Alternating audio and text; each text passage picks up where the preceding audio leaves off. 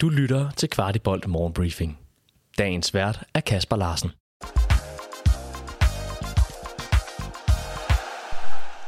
Det er torsdag den 7. december, og denne morgenbriefing indeholder ikke noget for pokalkampen imod Silkeborg.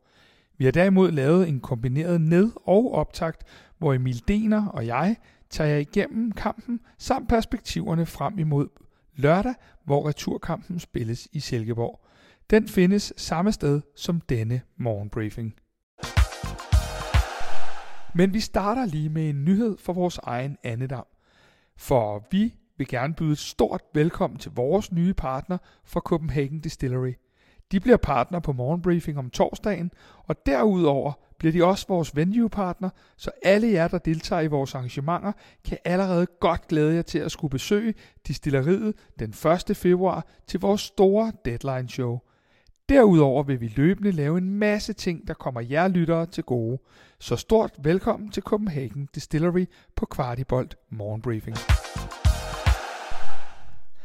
FC København er end ikke færdig med efterårsturneringerne, før en af de første træningskampe er på plads.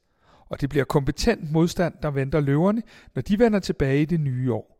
Der er nemlig allerede lavet aftaler med såvel Glasgow Rangers som Sparta Prag. Kampene spilles på udebane henholdsvis den 16. og 20. januar. FC København planlægger at streame begge opgør. Nogen vil nok huske, at Sparta Prag i den grad gav os modstand tidligere på året, da vi mødtes i Champions League-kvalifikationens i tredje runde. Først efter et af de største dramaer længe set, kunne vi trække os sejrigt ud af opgørende efter omkamp og straffesparkskonkurrence.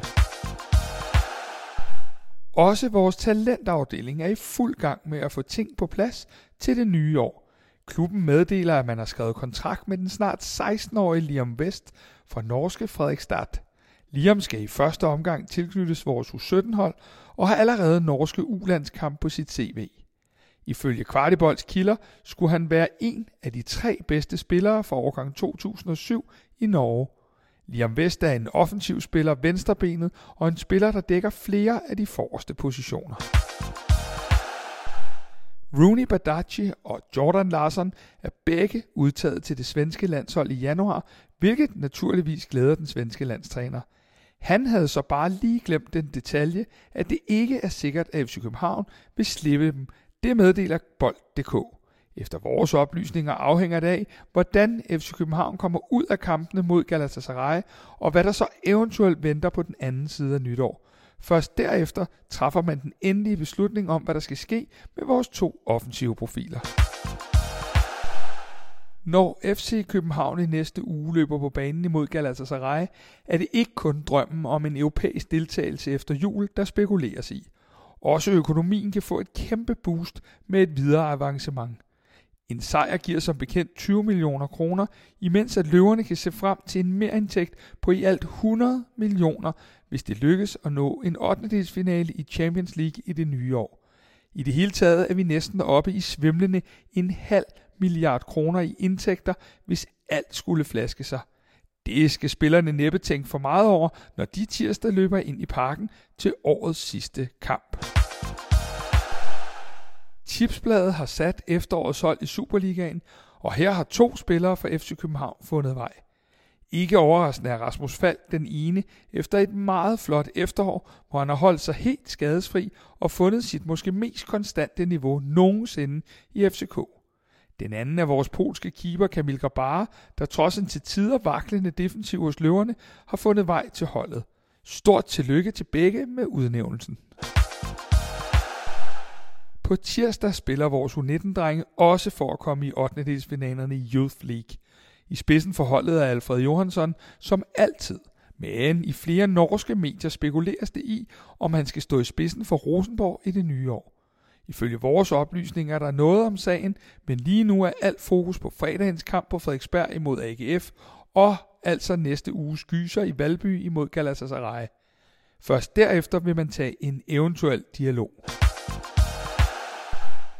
En anden, der skal i dialog med klubben, er Peter Ankersen, hvis aftale udløber til sommer. Der skulle efter sine være dialog mellem Ankersens bagland og København om en forlængelse af aftalen. Dog menes det at være på en noget lavere løn, end Ståle Solbakken hentede ham tilbage i efteråret 2020.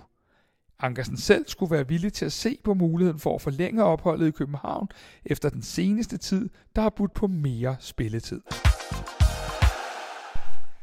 Denne morgenbriefing er blevet til i samarbejde med vores partner fra Copenhagen Distillery. Vidste du, at de har lavet en hyldest til byen i samarbejde med FC København? Byens gin er produceret som en London Dry Gin. Udover essentiel enebær er holdet sat med angelika, allehånde, citronlaverbærblade og tranebær, inden den scorer en parentes med rødkløver og løvetand. Naturligvis med de gule hoveder nippet af.